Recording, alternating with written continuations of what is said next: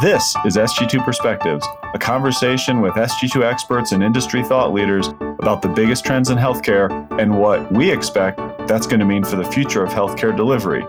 Traditional strategy metrics around market share and unique patient growth, although that's very important and that's a big part of SG2, we're also saying maybe think about your customer acquisition costs, which you need to work with finance and marketing on. Maybe think about the lifetime value of a patient and how if you capture this one patient how much their healthcare spend will be able to come into your system versus another patient that spends very little on healthcare services. Welcome to sg2 perspectives. I'm your host trevor DaRin today i get my close colleague and practice mate Casi Roethler to talk about some research she's been leading throughout the summer and fall pivoting to a pretty new topic for sg2 how we're urging health systems to think more like an investor as there's more and more outside money, outside players, outside influence in the traditional healthcare provider space. Casi, thanks so much for joining. You did something similar for an internal audience. It was a big hit. So I'm happy to take this to our listeners. Why did you think this was an important topic and an important focus for us right now? First of all, thanks for inviting me. I love being on the podcast. Why this is very timely for healthcare leaders right now versus maybe in the past is one, the amount of activity that's gone on with the pandemic and the low interest rates. There was a lot of deals happening, a lot of investments, both from venture capital and private equity. And so much of that was oriented towards healthcare.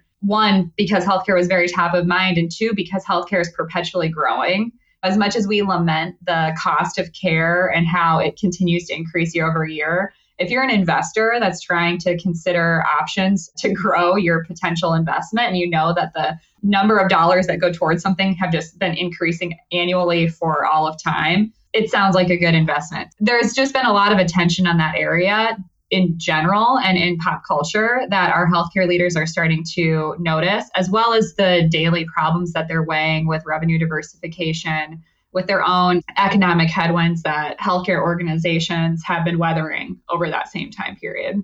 Speaking of the news topic, the most recent thing has been the General Catalyst announcement. In October, they announced that they're going to continue to partner with health systems, which they've been doing. So they upped their number from about 15 healthcare organizations to 20. But the bigger news was that they're planning on acquiring a health system, which I think was a head scratcher for both the VC world, where they're coming from, and the healthcare executive world. We're trying to unpack things like that at SG2 and understand okay, how is this going to affect the bigger healthcare landscape? Who might be that health system that they're acquiring? We all love to guess since it hasn't been made publicly available to us. Other unique partnerships, like what General Catalyst is trying to accomplish, more and more often we're seeing venture capital backed or private equity backed entities partnering with health systems, health systems being interested in partnering up with startups or becoming investors themselves. So there's been a lot of movement, and you're hearing it in the news and seeing it in real life play out with various healthcare providers across the country. The General Catalyst announcement I heard the same opinions as you, but it doesn't seem that different to me from Risant, from many PE groups getting into whether it's specialty or primary care, they all see an arbitrage in trying to leverage expertise, shifting the value, and that they feel like there's some low hanging fruit there where they expect expertise, competencies, and often tech are going to be enough to, even if it's only a couple percent, even if the pushback is like, who wants to own the hospital piece? They still see enough value there. It doesn't seem that dissimilar to me. Does it seem dissimilar? Is it just a bigger scale than the others? Why is it so different? I think it's completely different, but I do see folks doing exactly what you're doing, comparing especially with Risant because of the value based kind of care, pop health management, phrasing, and the people that work for General Catalyst or from health systems that are value oriented. You've got Mark Harrison is the main front man. He's from Intermountain Physician. So of course there's that Kaiserish angle that they're playing. That's okay, this guy's from Intermountain, what he's going to just do Intermountain playbook in a different health system. It's very different. So when I think about Risant, I think, okay, you've got this gargantuan Kaiser that's coming in to take Geisinger to the next level that they just couldn't do on their own because Pennsylvania is actually really competitive. There's a lot going on in their state. Now they have scale to achieve more. But when I think about General Catalyst versus the PE roll ups, the fear is that they're just going to be a venture capital version of private equity where they're taking a bunch of assets and trying to squeeze out as much revenue and decrease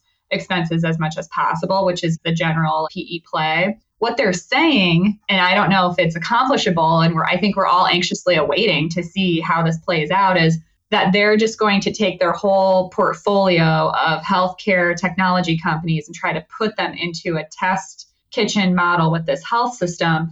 And the people that I think have the most to lose from this are not as much the health systems. We have a lot to learn from whether this experiment works or not.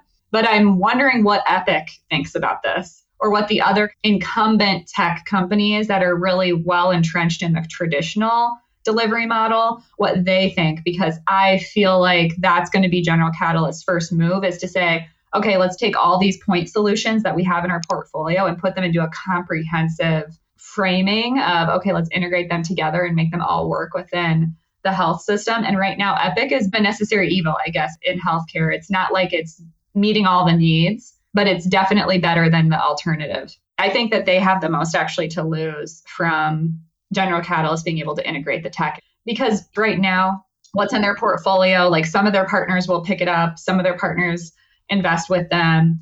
But no health system is saying we're going to take all of the technology, the best of every one of these tech companies, and put them together in one place.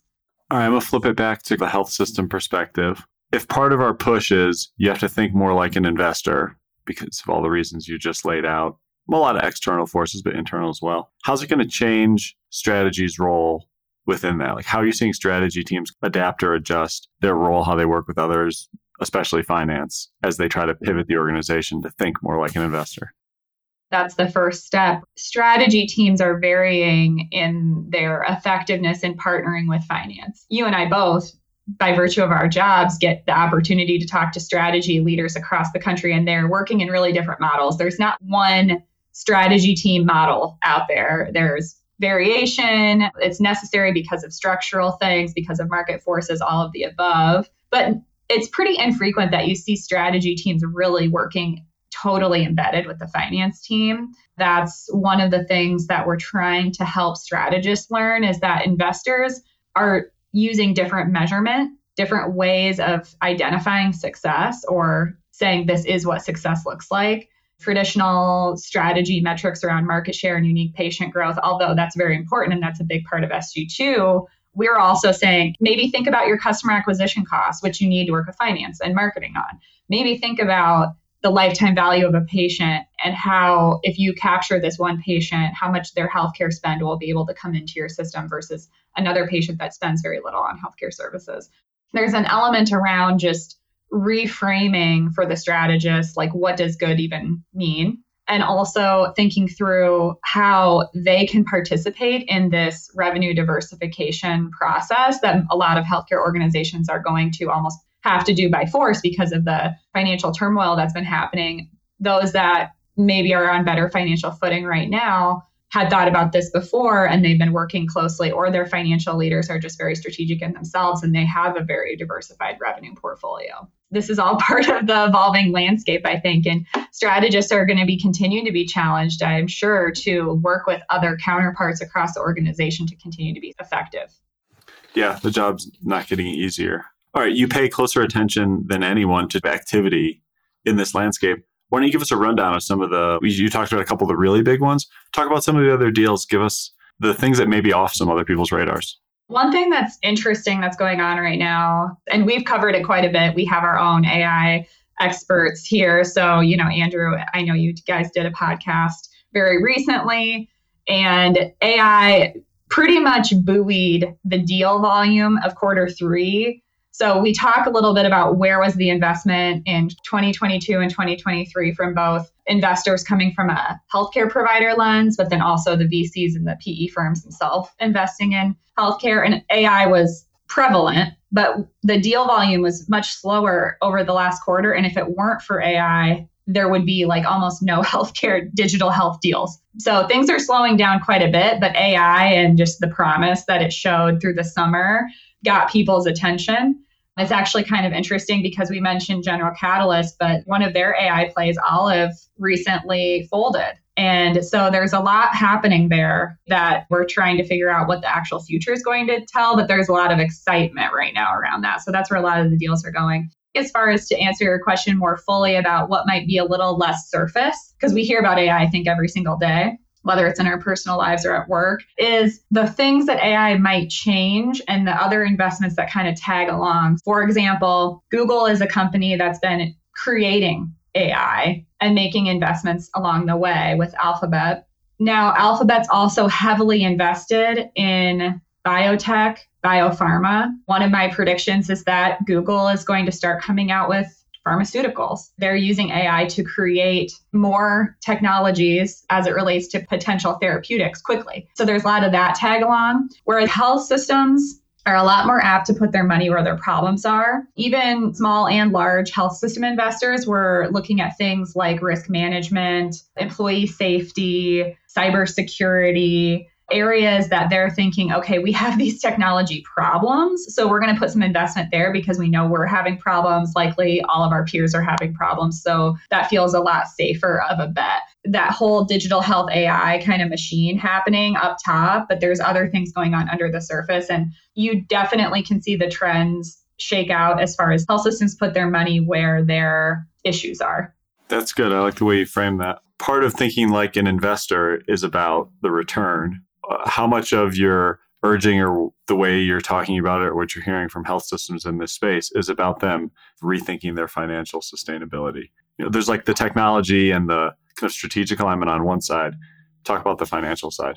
We'll end up doing an entire piece just on how to exit because that's actually one of the areas when I think about what is the rate limiting factor for a health system to think like an investor, the historical preference to wholly own all of their assets is getting in the way of a health system saying, okay, let's see if I can be a minority stakeholder in something because I know that it's a good future investment and but then lose that control. Thinking about health systems, one area that's been also really hot this year a lot of healthcare leaders have been thinking about what's our strategy around is home-based care services. So whether that's the traditional home-based care, but then we're getting into hospital at home, home diagnostics, lots of dollars going in that direction. So many health systems had previously divested from home-based care because they were like, oh, this isn't a core competency of ours, so we're going to just get rid of it altogether. Had they had the attitude that maybe we could be not the ones running the business, but we could still have some control through minority stake interest in the business, would that have saved them the effort now of having to go back and kind of rewind on that strategy and say, oh, now we have to think about do we partner for this? Do we build out our own infrastructure, et cetera? That's one of the things, just thinking through the exit. And if there is an exit, is the challenge in and of itself, I think, for health systems. They're thinking about it like an investment in the community, which is very much part of their mission but that's not exactly how it works in the investment community. And that's not what's going to set them up for the long term success as it relates to financial sustainability when it comes to these investments opportunities. It's definitely a reframe. But I see more health systems becoming more comfortable with saying, you know, we can't own everything outright. We can't afford to, but we want to participate in developing these new care models or basically having some kind of skin in the game on what's the future of healthcare. I like it. I think across the board, it's a strategic challenge for health systems. It's like, when do we say no? When do we get out? What's the go, no go further decision? And this seems like taking it to uh, the next level. All right. We've done a lot of kind of the setup around the work that you did. Give us the meat. Like, how should health systems think more like an investor? What do I have to change? What do I have to do differently? The way that we teed up this conversation for people to at least get a start about thinking about this was basically to say, here's some things that private equity firms do in order to invest and make their investments work for them. Here's some things that venture capitalists do. Here's how the health systems can play in those spaces. Starting with the private equity personas, we talked about achieving economies of scale, monetizing or commercializing operations, and then entering new markets with that scale. Just to give a couple of examples of what I would see as health systems playing that out. So, when you look at the economies of scale, we already talked about Risant. Kaiser has pretty big scale, but they just increased their scale and their ability to create more under this value based care platform. They're acting like a PE there. They're acting like a roll up. Now, it's not necessarily that new or different, but it doesn't have to be because now they have that extra power to come to the payer and say, hey, we have all, or to be the payer, but also to negotiate and say, hey, we have all this scale, we can grow bigger. Others might want to invest in them and invest in their assets. That's an example that we're seeing is new for healthcare, but not new for PE. Commercializing the operations of the healthcare entity, I think, is pretty common. So I have some different examples in the briefing. A lot of health systems have been able to spin off some of their admin solutions. Like you've seen a few revenue cycle spin-offs happen over the years. I think we talk about Bon Mercy specifically in the briefing, but I don't think they're alone in that. I mentioned how I feel like Google is going to start creating more pharmaceutical either medication discoveries or other pharmaceuticals. There's health systems that are doing some really innovative things that could be commercialized into spin-offs and that's pretty common for private equity to say, oh, we figured out something really well here. Let's spin this into a new company and then we'll sell it. I don't think health systems are as quick about that, although some academic medical centers already have that core competency. And then when we think about entering new markets with that scale, a lot of the traditional mindset would say, well, the way to enter a new market is through M&A. You know, we're going to buy the health system next door or whatever. That's not really what I was thinking about when I was thinking about what PE usually does looking at the 65 and over care models that have been developed.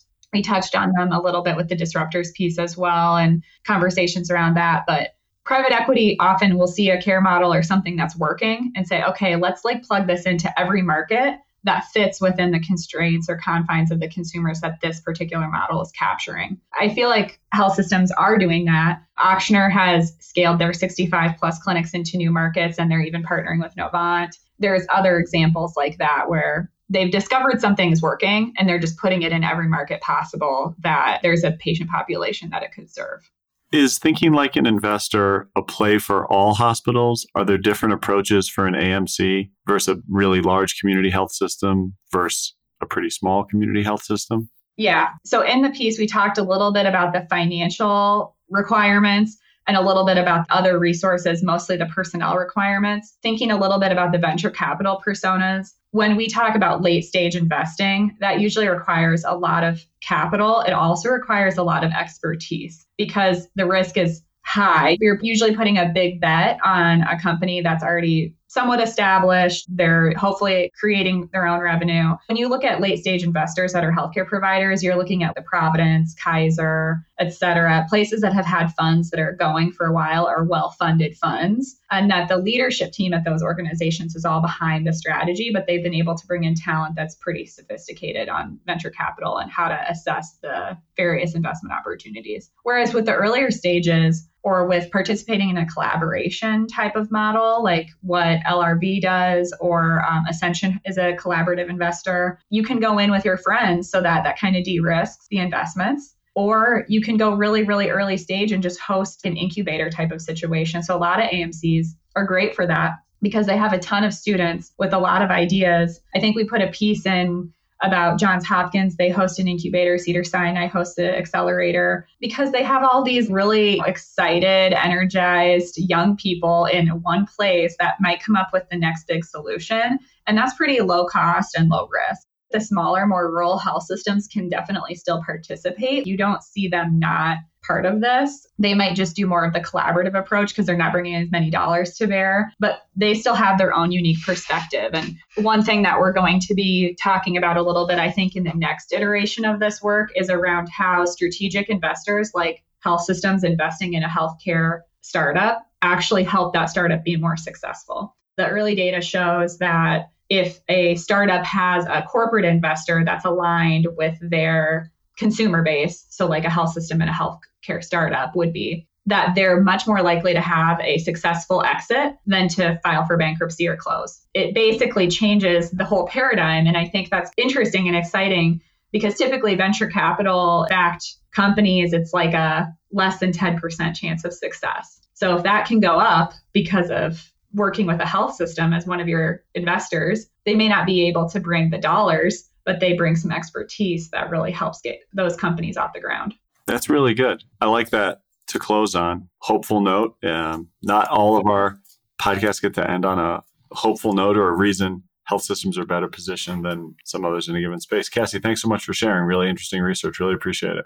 Thank you for having me. Thanks for listening. If you like this episode, please subscribe, rate, and review us, and or follow us on Twitter and LinkedIn at SG2 Healthcare. And if you want to talk more about innovative healthcare strategies, you can always email me at sg2perspectives at sg2.com. Finally, SG2 is a Vizient company, and there are a bunch of Vizient podcasts that you might like. You can find them at Vizient backslash podcasts. Have a great day.